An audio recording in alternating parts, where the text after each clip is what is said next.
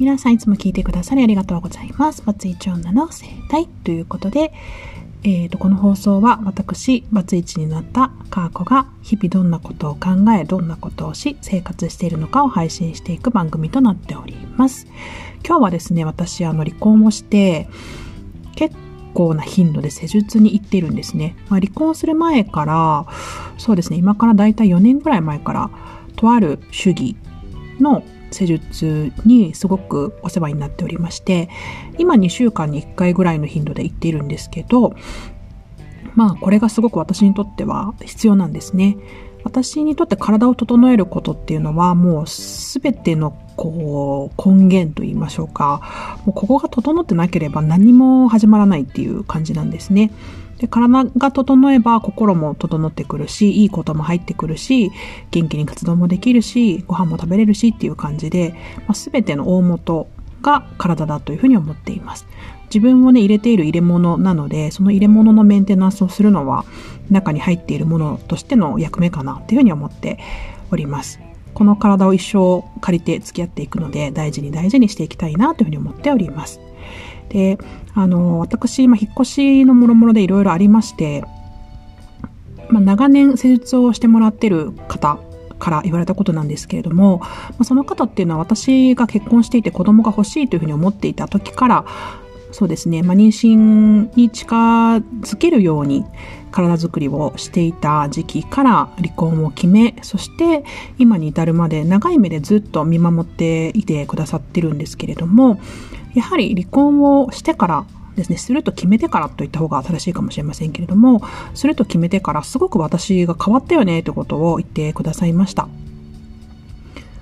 まあ、いろんな意味で変わったんだと思いますけれども、うんと、まあ、鎧みたいなものを外すので、こう、例えるのであれば、カニの甲羅を剥いた感じですね。なので、こう、ふにゃふにゃな、こう、柔らかい感じの中身と言いましょうかね。で、その中身っていうのは、その甲羅がないので、非常にこう、打たれ弱い状態になってしまっているということでした。まあ、ある意味脱皮をしているので、出し方がないことなんですけれども、まあ、すごく些細なことで傷ついたりだとか、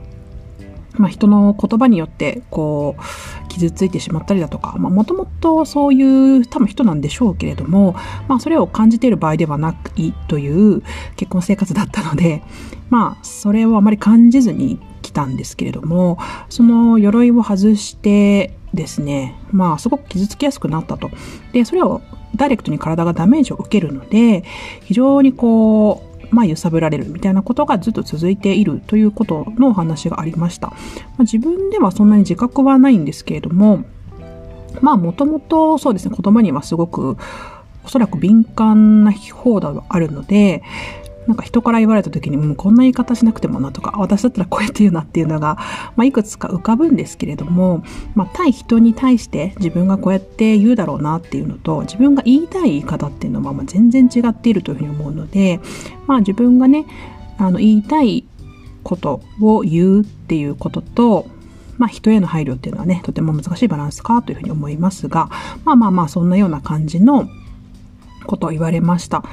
で、私自身の体っていうのは、もともとすごく健康で、まあ、メンテナンスしてるのもありますけれども、こう、悪くないんですよね。ただこう、気持ちの面とかですね、に結構左右されやすい体ではあるので、まあ、今回の 諸々の心労ストレス、攻撃と受け取ってしまうような傷つきみたいなものをちょっとメンテナンスをして